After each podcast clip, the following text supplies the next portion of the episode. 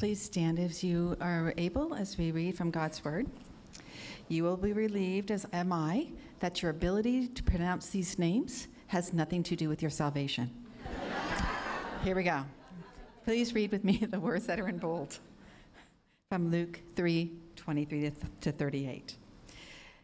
Jesus, when he began his ministry, was about 30 years of age, being the son, as was supposed, of Joseph, the son of Heli, the son of Matthat, the son of Levi, the son of Melchi, the son of Janna, the son of Joseph, the son of Matthias, the son of Amos, the son of Nahum, the son of Esli, the son of Naggai, the son of Maath, the son of Matthias, the son of Semein, the son of Josech, the son of Joda, the son of Jonan, the son of Rhesa, the son of Zerubbabel, the son of Shealtiel, the son of Neri, the son of Melchi, the son of Addi, the son of Cosam, the son of Elmadam, the son of Er, the son of Joshua, the son of Eliezer, the son of Jorim, the son of Matthat, the son of Levi, the son of Simeon, the son of Judah, the son of Joseph, the son of Jonam, the son of Eliakim, the son of Melea, the son of Menna, the son of Mattatha, whoops, the son of Nathan, the son of David, the son of Jesse, the son of Obed, the son of Boaz, the son of Sala, the son of Nahshon, the son of Amminadab, the son of Admin, the son of Arni, the son of Hezron, the son of Perez, the son of Judah, the son of Jacob, the son of Isaac, the son of Abraham, the son of Terah, the son of Nahor, the son of Serug, the son of Reu, the son of Peleg, the son of Eber, the son of Shelah, the son of Cainan, the son of Arphaxad, the son of Shem, the son of Noah, the son of Lamech, the son of Methuselah, the son of Enoch, the son of Jared, the son of Mahalalel, the son of Cainan, the son of Enos, the son of Seth, the son of Adam, the son of God. This is the word of the Lord.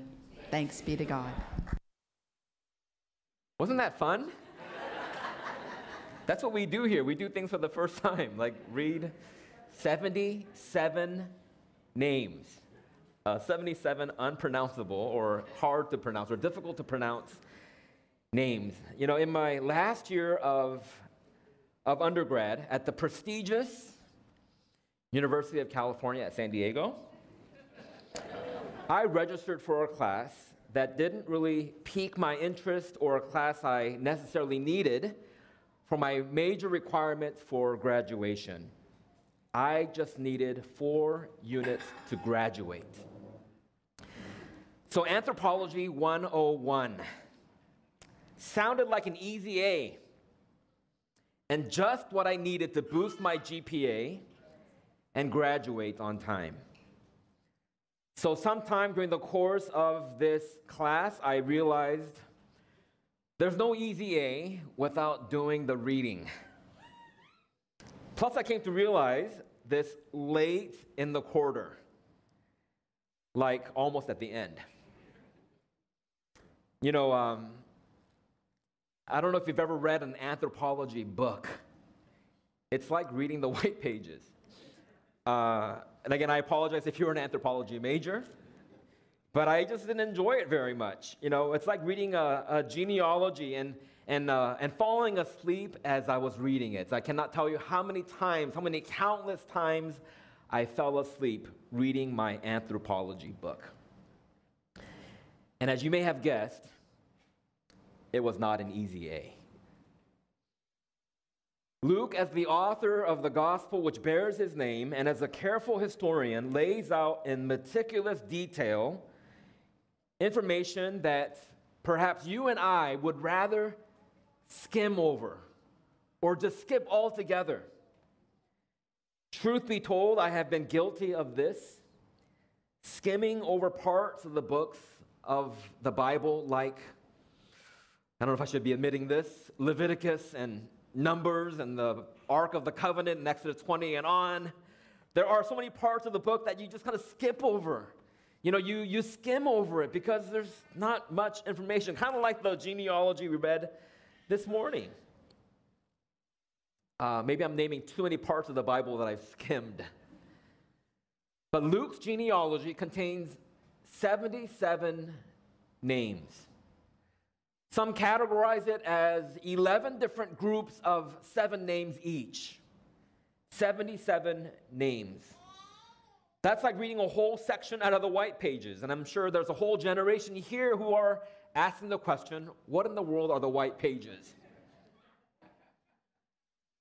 There's lots of names, lots of unpronounceable names, lots of names of people who lived long ago in a land far, far away that seems to have no bearing on me. And Luke goes to great lengths to give us an ancestry, a family tree, taking us back, way back, way, way back. I doubt that Ancestry.com has roots that deep. Most of the names on this list are difficult to pronounce. Mary, did a fantastic job. Most of the names here are unfamiliar, even to the Bible scholar. For you see, nearly half of them don't appear anywhere in the Old Testament. List is long. Most of these names you'll forget as you exit those doors when the service is over. So, why a list? And why in the world a sermon on a genealogy? Luke, as a careful and meticulous historian, includes this genealogy here for a reason. He is the author of the Gospel of Knowing for Sure. These are not just sections to be skimmed or skipped. It is, after all, just as inspired as your favorite verse or other parts of Scripture that contain your favorite stories. Why a genealogy? Why a need for a family tree? Sites like Ancestry.com are intriguing as these DNA ancestry tests help us learn more about ourselves and our family roots. For some of us, it's about discovering our ethnic makeup or family history. And again, the website says up to 10 generations back. We have a friend who took one of these tests right before the pandemic and decided to travel to Sweden to meet new families she had never met, uh, living relatives in other parts of the world. You know, we want to know who we are, we want to know where we come from, right? These are the questions that we ask ourselves. And Luke is making a similar case Luke's desire, as he gives us a genealogy, is that readers of his gospel know who Jesus was. So let's take a look at what a genealogy, tell, genealogy tells us about who Jesus is. So not only is Luke interested in who Jesus is, but so are the readers of that day. For the Jews of Jesus' day, their identity was of utmost importance. This is how they maintained their identity. They knew their father and their grandfather and their great grandfather and their great great grandfather, several generations deep. This is how they knew what line they were a part of. This is what this was their identity. This is how they maintained their identity. And so, the, for the Jews, they kept careful records of family history. They remembered who their fathers were all the way back to the 12 original tribes of Israel. At first, it was passed down orally, and then at some point, they were written down for posterity. And again, the Jews, they, they knew and, and thought that gene- genealogies were so important, and they paid close attention to questions of genealogy because, again, it was how land was bought or sold. Genealogical records were regularly consulted to ensure that land belonging to someone or to their family wasn't sold to somebody who didn't belong to that family or that tribe.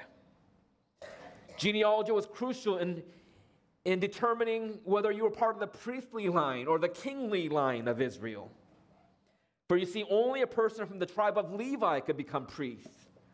Only someone from the line of David could become a, a king of Israel. So you can see why genealogies were not just a good thing to remember, but essential to life. If I may, a few interesting points, a few interesting tidbits about the genealogy that we look at this morning. For one, Luke's genealogy, it's strange, but Luke's genealogy is different than the one found in Matthew chapter 1. How can it be different? Right? It's the same family, but there's two different genealogies. Of the different names that are there, only about 40 are the same, and there's discrepancies with the others. Matthew begins with Abraham, who was the father Abraham, the father of nations in Genesis chapter 12. It starts from Abraham and goes down the generations line to get to Joseph and then to Jesus. And Luke does quite the opposite. He starts with Jesus, he goes all the way back. He goes all the way back through David and through Abraham and finally ends up at Adam, the first man on the planet.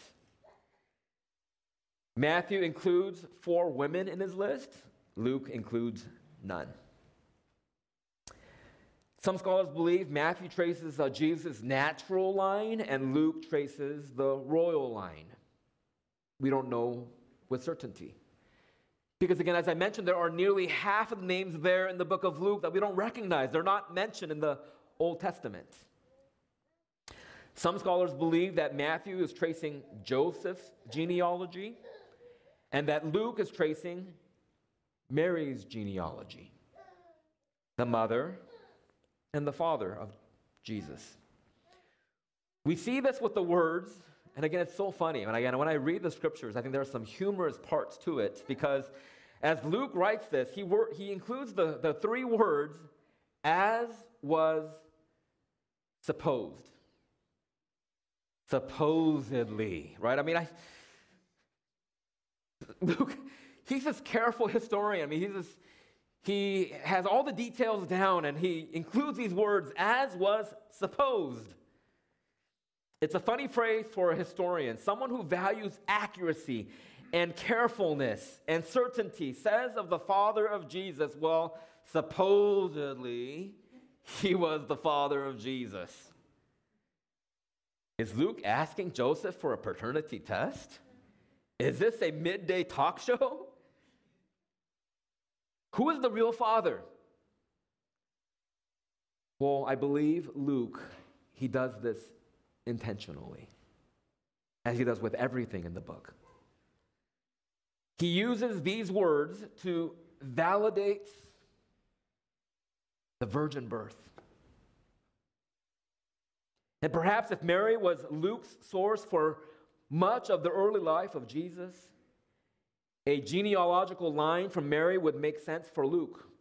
She would tell him stories about Jesus when he was young, about his genealogy from the line of Mary. The virgin birth alone, though, doesn't seem to be enough authentication uh, for the gospel writer. He wants his readers to know with certainty that not only does Joseph come from a royal line, but I love this, but so does Mary.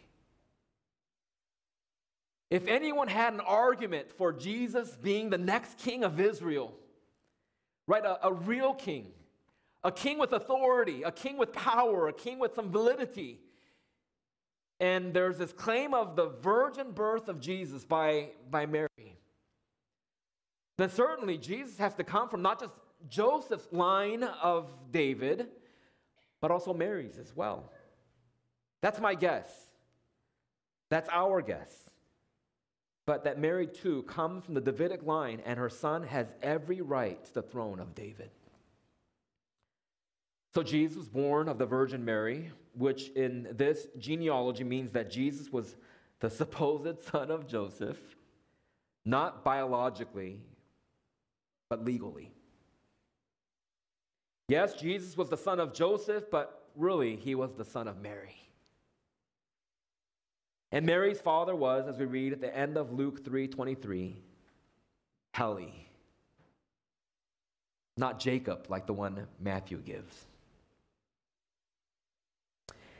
And Luke includes this line here in a calculated manner in between the baptism of Jesus, where, which, um, which Brad preached last week, and where Jesus, we hear God uh, from heaven declaring, You are my beloved Son, with you I am well pleased.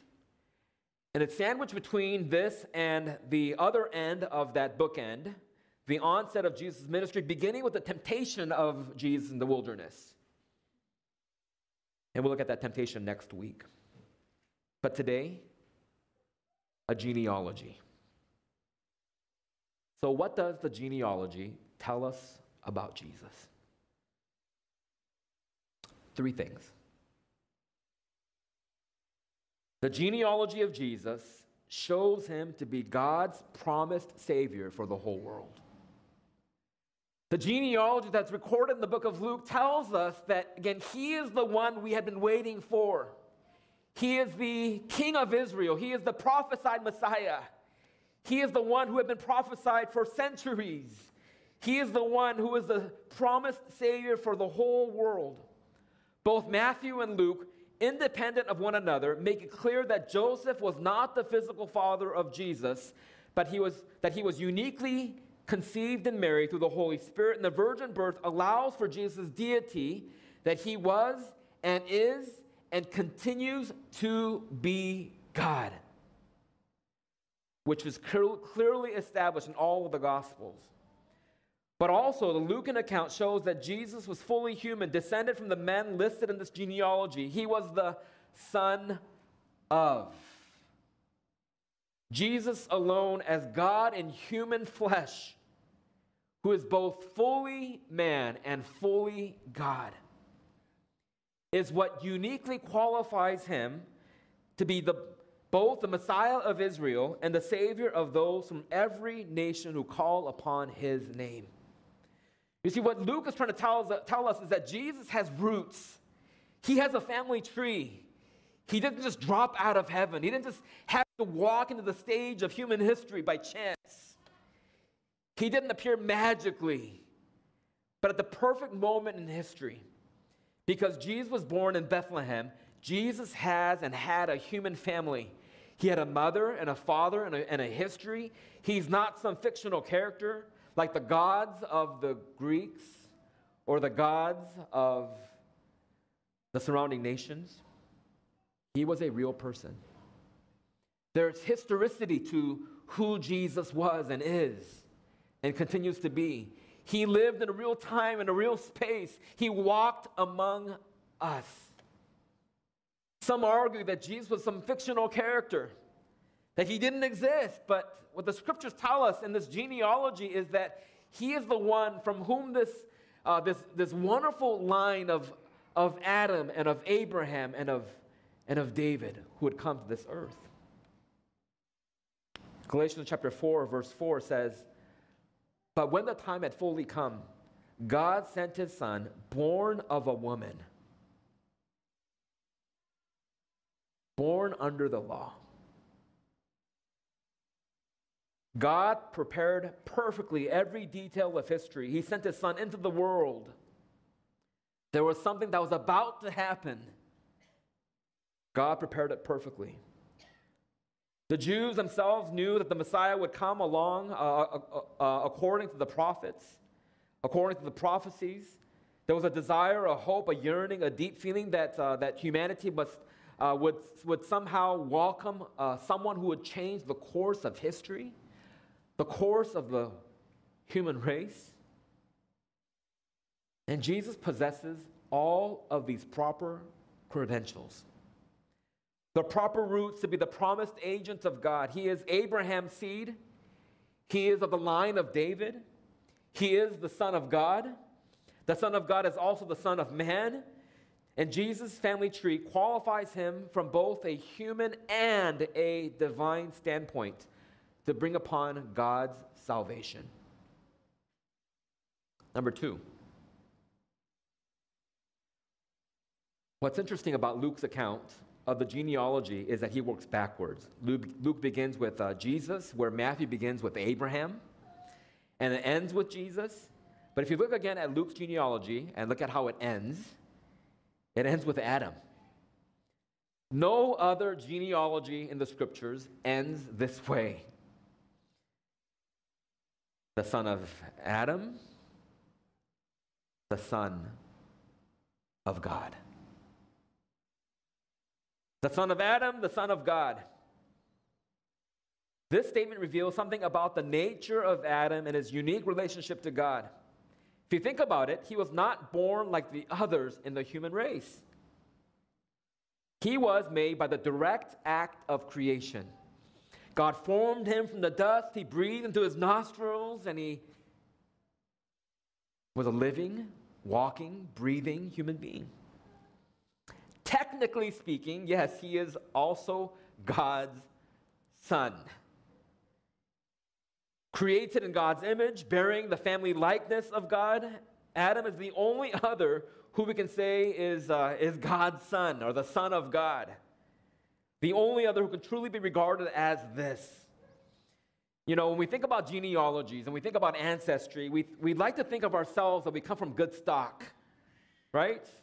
That our ancestors were noble and good, that they did something heroic. I mean, I like, I like to believe that. That they were heroic, there's something commendable about the line we come from. We like to think that they stood up for what was right. We'd like to think that they made right decisions, ones we hope we would make today if given the same opportunities. Unfortunately, unfortunately, that's not the point of the genealogy of Jesus. Why a connection to Adam? Why not do what Matthew does? Stop at Abraham.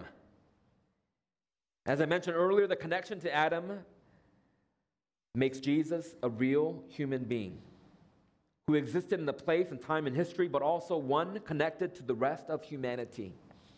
Jesus has his place in the human race. He was and is a real person. The connection to Adam marks the beginning of that line, and Adam is the only other who can be regarded as the Son of God. Adam was first. The simplest and most natural way to interpret Genesis chapter 1 is that God created the specific person named Adam. There is a historical Adam who was created on the sixth day of creation. A specific person by the name of Adam. He had a wife named Eve. He had sons of uh, Cain and Abel and Seth and others. And I believe that Luke includes Adam, the first person on the planet, to make a point. In fact, as we look at the line of Jesus, he does not come from good stock. It is a solid line, a long line of fallen sinners. And perhaps that's the point that Luke is trying to make, taking us all the way back to Adam, the first man. And Luke is making this point that, again, here, Jesus, yes, he comes from a royal line, but if you look at the men whose names appear here, they are sinners, just the same like you and me. We've fallen short and made decisions that were not so good. Yes, given those same opportunities, we made choices that were quite the opposite of commendable and noble. What the Bible tells us when, we, when, he, when, when Luke lists this long line of, of the generations that precede Jesus is it takes us all the way back to Adam, who was the first sinner.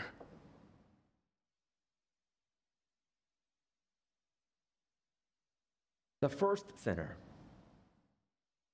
When Adam stood in that Garden of Eden, he was responsible before God.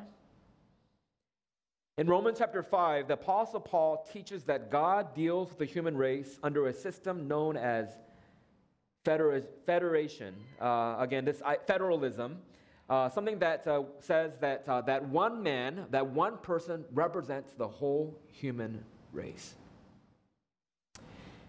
Now, if I were playing on a football team, uh, the captain would go out and he would call uh, heads or tails And whatever he calls would be representative of the whole team. And in the same way, when we look at our roots, we look at our ancestry, we look at our history or our family tree, and takes us all the way back to the first human that ever lived, we say that Adam committed a sin. And sadly, Paul tells us in Romans chapter 5 and also in 1 Corinthians 15 that when one man sinned, unfortunately, all sinned. Adam served as a representative head. Through Adam's one trespass affects all those who are in Adam. The technical term is the word imputation. It's a fancy theological word. By what he does, it's imputed to rest of humanity. When we're born, we're born with a sin nature. We have an inclination, a proclivity to sin just like Adam did. You know, I mean, some of us like to believe that uh, many of us, or all of us, are born good and we make bad decisions. That we're born good and that we sin or we do bad things. But the scriptures tell us quite the opposite that when we're born, we're born and we're born with a sin nature because of what Adam did on our behalf. It sucks. It doesn't seem to be very fair. Why do I get in trouble for what my brother did, right? I mean, I know that was me growing up. But a representative head, an imputation that takes place when, when he sinned and when Adam sinned, all sinned. And all fall short of the glory of God. So, because we are in Adam, again, all those who are in Adam enter into condemnation. That is to say, they are liable to divine justice, for divine condemnation, for a punishment for the sin of Adam imputed on us by him. But, my friends, we're not off the hook. It's not just because of what he did, but it's because of what you and I do. We have that same proclivity, we have that same wanting and desire to sin and do the exact opposite of what we were created for.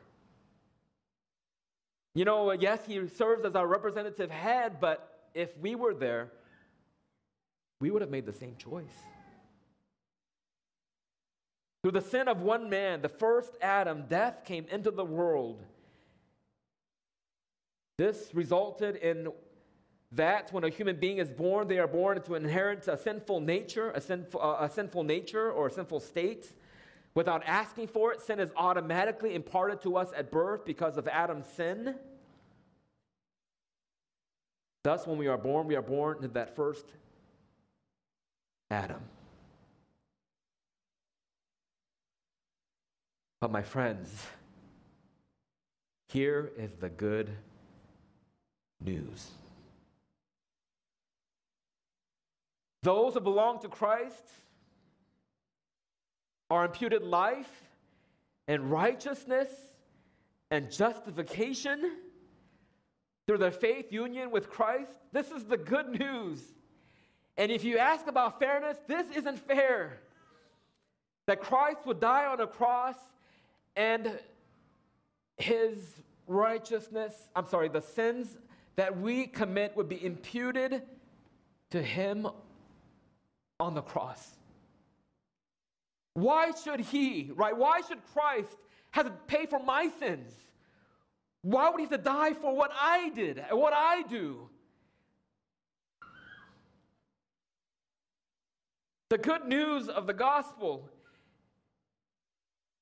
is that our sins are imputed to that cross where Jesus died.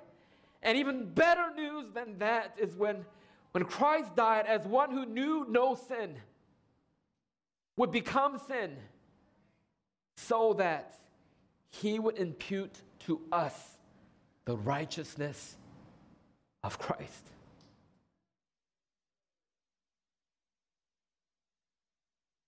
It's not fair, if you ask me, that Christ would take our punishment and that his perfect life would be imputed to you and I on the sole basis of our union with Christ. That's the good news. And the scriptures tell us, and, and Paul explains this clearly in Romans chapter 5, that there is a second Adam. There is a last Adam. There is another alternative. There's a new human race that comes into the world. Through the sin of one man, death came into the world. But through the second Adam, those who belong to Christ are imputed life and righteousness and justification.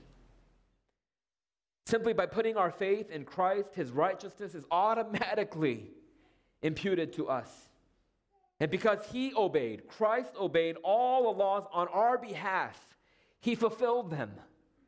God's blessing and life and abundance are automatically given to us. And Ephesians chapter 2 tells us as a free gift of God.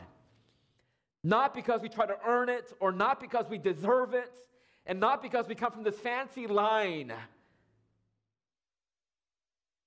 but because Christ died on the cross for our sins. My friends, the first Adam sinned, the second Adam committed no sin. Through the first Adam, sin entered the world. Through the second Adam, righteousness entered the world. For the first Adam, sin separated us from God, but the second Adam brings us back into relationship and fellowship and communion with God. Death came to the first Adam, and the second Adam, the life giver. In Jesus Christ, all the promises that God made to the sons of Adam have been fulfilled. Jesus is the king who was promised to David. Jesus is that ruler that was promised to Judah. He was the blessing to the nations that God promised to Abraham. And he was the, the crusher, the defeater, the victor over Satan of the promise that God gave to Adam. And Luke shows that Jesus alone is the true Son of God.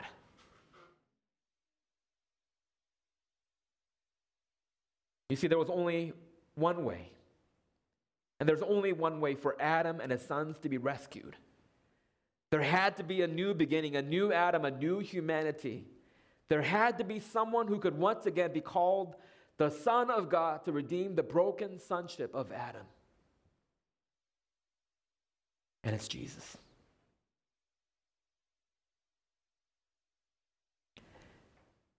We are part of a much longer line, a much longer genealogical line, one that says, and, and the Apostle John in First, uh, First John chapter 3 tells us that we are sons of God. See what kind of love the Father has given to us? That we should be called children of God. And John says, and so we are. My friends, if Jesus is your Savior and Lord, my friends, you are children, sons and daughters of God.